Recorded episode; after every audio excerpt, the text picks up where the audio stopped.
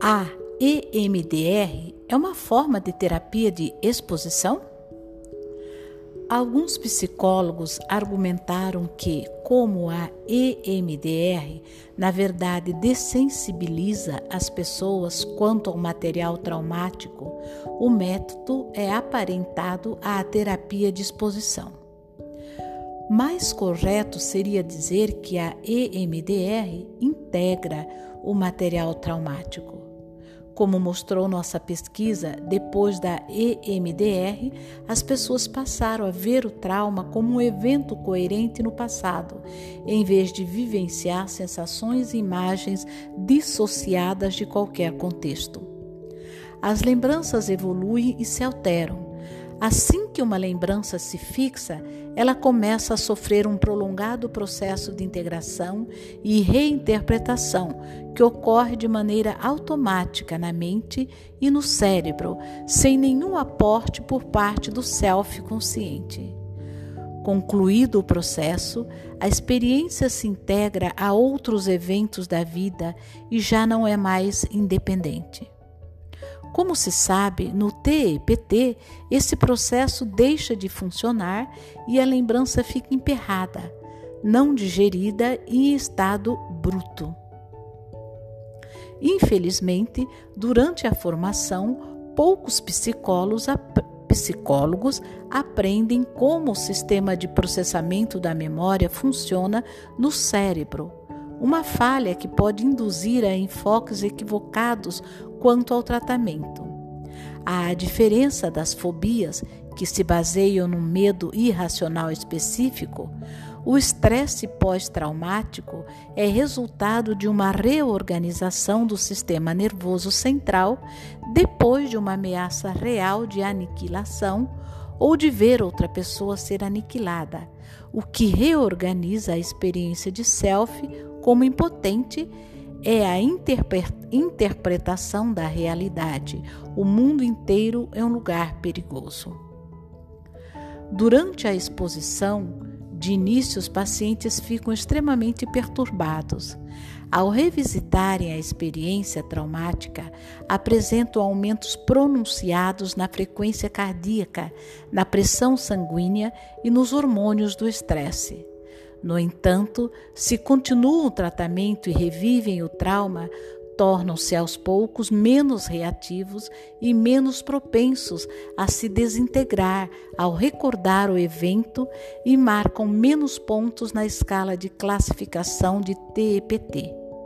Contudo, pelo que se sabe, a mera exposição ao velho trauma não integra a lembrança ao contexto geral da vida do paciente que raramente recupera o envolvimento prazeroso com outras pessoas e as atividades que tinha antes do trauma. Por sua vez, a EMDR e outros tratamentos examinados em capítulos subsequentes, sistemas familiares internos, yoga, neurofeedbacks, terapia psicomotora e teatro, procuram regular as lembranças ativadas pelo trauma e restaurar um sentimento de agência, envolvimento e comprometimento por meio do poder sobre o corpo e a mente. Processamento do trauma com EMDR. Cat, ou Cat, de 21 anos, estudava numa universidade de Boston. Quando a conheci, parecia apavorada. Fazia três anos que vinha sendo tratada por um psicoterapeuta em quem confiava e por quem se sentia compreendida, mas não estava obtendo progresso algum. Após sua terceira tentativa de suicídio, o serviço de saúde da universidade enviou-a a mim, esperando que a nova técnica de que eu lhes falara pudesse ajudá-la.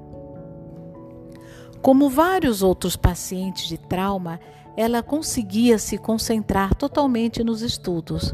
Quando lia um livro ou redigia um trabalho, desligava-se de tudo mais. Era uma boa aluna, mas não tinha a menor ideia de como estabelecer uma relação carinhosa consigo mesma, quanto mais um vínculo com um parceiro afetivo.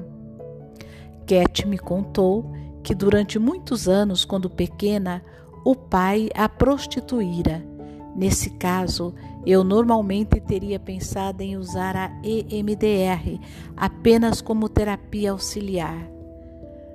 No entanto, ela se mostrou uma virtuosa da EMDR e se recuperou por completo depois de oito sessões. Até então, o período mais curto em minha experiência de tratar alguém com um histórico de grave abuso na infância. As sessões ocorreram 15 anos atrás. Há pouco tempo nos vimos para debater os prós e os contra de sua intenção de adotar uma terceira criança. Tornara-se uma pessoa cativante, esperta, engraçada e dedicada à família e ao seu trabalho como professora assistente de desenvolvimento infantil. Quero partilhar com os leitores o que anotei sobre a quarta sessão do tratamento de Cat. Não apenas a fim de divulgar o que em geral ocorre numa dessas sessões, mas também para explicar como a mente humana integra uma experiência traumática não existe tomografia cerebral, exame de sangue ou escala de classificação que possa medir isso, e mesmo uma gravação em vídeo só consegue transmitir uma sombra de como a EMDR é capaz de liberar os poderes imaginativos da mente.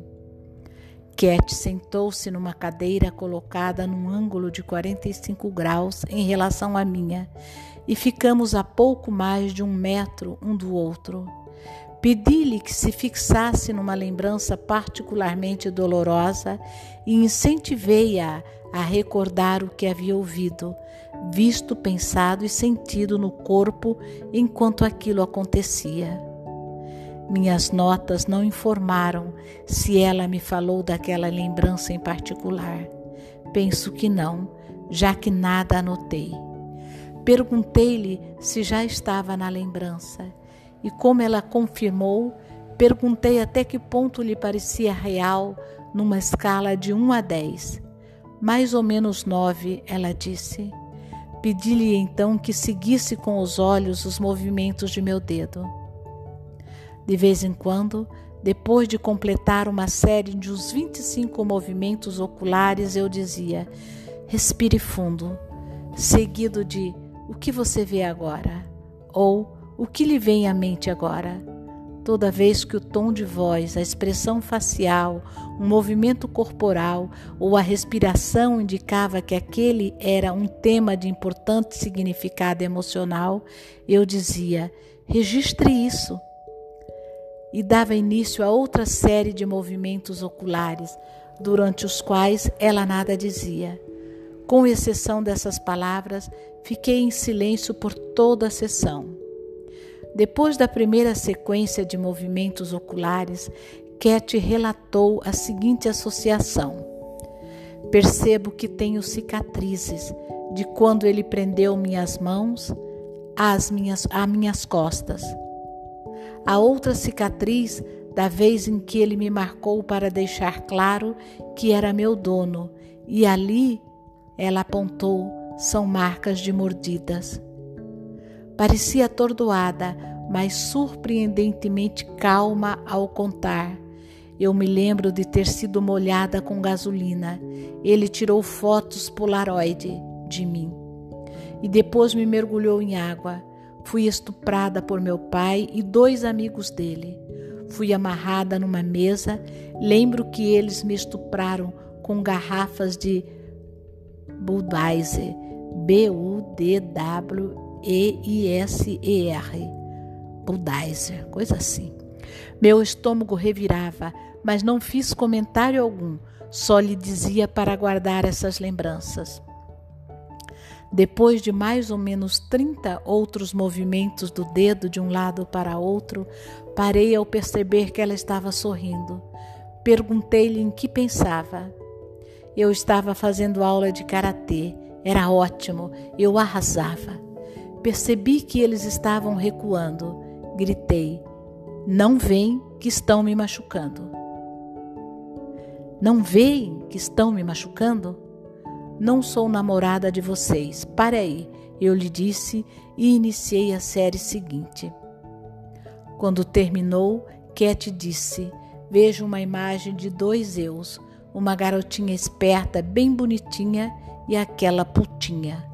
Todas aquelas mulheres que não sabiam cuidar de si mesmas, de mim ou de seus homens, deixando que eu atendesse todos aqueles homens. Ela começou a soluçar durante a série seguinte e, quando paramos, disse: Eu vi o quanto eu era pequena, a brutalização da menininha. Não foi culpa minha. Assenti com a cabeça. Isso mesmo. Pare aí. A sequência seguinte terminou com Cat relatando: Estou contemplando minha vida agora, meu eu grande, segurando meu eu pequena e dizendo: Agora você está bem. Confirmei com um gesto de cabeça, animando-a e dei continuidade à sessão. As imagens não paravam. Vejo um trator demolindo a casa em que eu morava. Acabou. Nesse ponto, Cat começou a seguir uma linha diferente. Estou pensando em como eu gosto do Jeffrey, um colega de turma. Penso que talvez ele não queira saber de mim. Penso que não sei o que fazer. Nunca namorei e não sei como proceder. Perguntei-lhe o que achava que precisava saber para namorar e comecei a série seguinte. Olha, tem uma pessoa que quer ficar comigo. É bem simples. Não sei como ser eu mesma com os homens.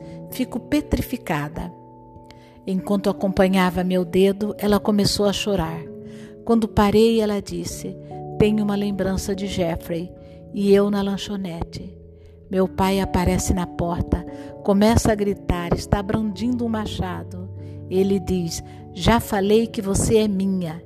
E ele me bota em cima da mesa. E aí me estupra e depois estupra Jeffrey. Agora ela chorava alto. Como é que você pôde se abrir com uma pessoa que. Uma pessoa se tem visões de seu pai estuprando você e depois os dois? Tive vontade de consolá-la, mas sabia que era mais importante dar continuidade às associações dela. Pedi-lhe que se concentrasse no que sentia no corpo. Sinto uma coisa nos braços, nos ombros e do lado direito do peito.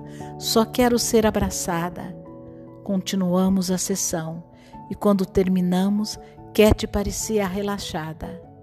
Ouvi Jeffrey dizer que estava tudo bem que tinha sido mandado lá para tomar conta de mim e que não era nada que eu tivesse feito e que ele só quer ficar comigo para me proteger. Perguntei de novo o que ela sentia. Eu me sinto realmente em paz, um pouco trêmula, como acontece quando a gente começa a se exercitar. Um certo alívio. Jeffrey já sabe tudo isso. Sinto que estou viva e que tudo acabou mas estou com medo de que meu pai tenha outra filha e isso me deixa muito, muito triste. Eu quero salvá-la. Mais adiante, porém, o trauma voltou, junto com outros pensamentos e imagens. Quero vomitar. Sinto o aparecimento de muitos cheiros, perfume vagabundo, álcool, vômito. Minutos depois, estava em prantos.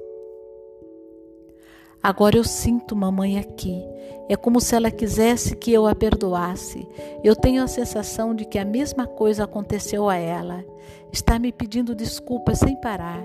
Está me dizendo que isso aconteceu a ela, que foi meu avô. Diz também que minha avó está triste por não estar aqui para me proteger. Continuei a pedir que respirasse fundo e registrasse tudo o que visse. No fim da sequência seguinte, ela disse: Tenho a impressão de que acabou. Senti minha avó me abraçando agora, com a idade que tenho, e me dizendo que sentia muito por ter se casado com meu avô. Que ela e mamãe estão tomando providências para isso parar por aqui. Depois da última série, Cat sorria. Vejo uma imagem que empurra meu pai para fora da lanchonete e Jeffrey fecha a porta atrás dele. Ele está lá fora. Pode ser visto através do vidro. Todo mundo está caçoando dele. Com a ajuda da EMDR, Cat conseguiu integrar as lembranças de seu trauma e recorrer à imaginação para sepultá-las, alcançando uma sensação de completude e controle. Os aportes de minha parte foram mínimos, sem nenhuma análise sobre os detalhes de suas experiências. Nunca vi motivo para questionar a realidade dessas experiências. Eram reais para ela e minha tarefa consistia em ajudá-la a lidar com elas no presente. O processo liberou algo em sua mente e seu cérebro para que novas imagens, sentimentos e ideias fossem ativados. Foi como se sua força vital emergisse a fim de criar novas possibilidades para o futuro. Como vimos, as lembranças traumáticas persistem em imagens, sensações e sentimentos, cindidos e inalterados. Entendo que o aspecto mais notável da EMDR seja sua evidente capacidade de ativar, em conjunção com a lembrança original, uma série de sensações, emoções, imagens e pensamentos aparentemente não relacionados entre si. Essa forma de reunir antigas informações em novas embalagens talvez seja a maneira como integramos as experiências comuns e não traumáticas do dia a dia.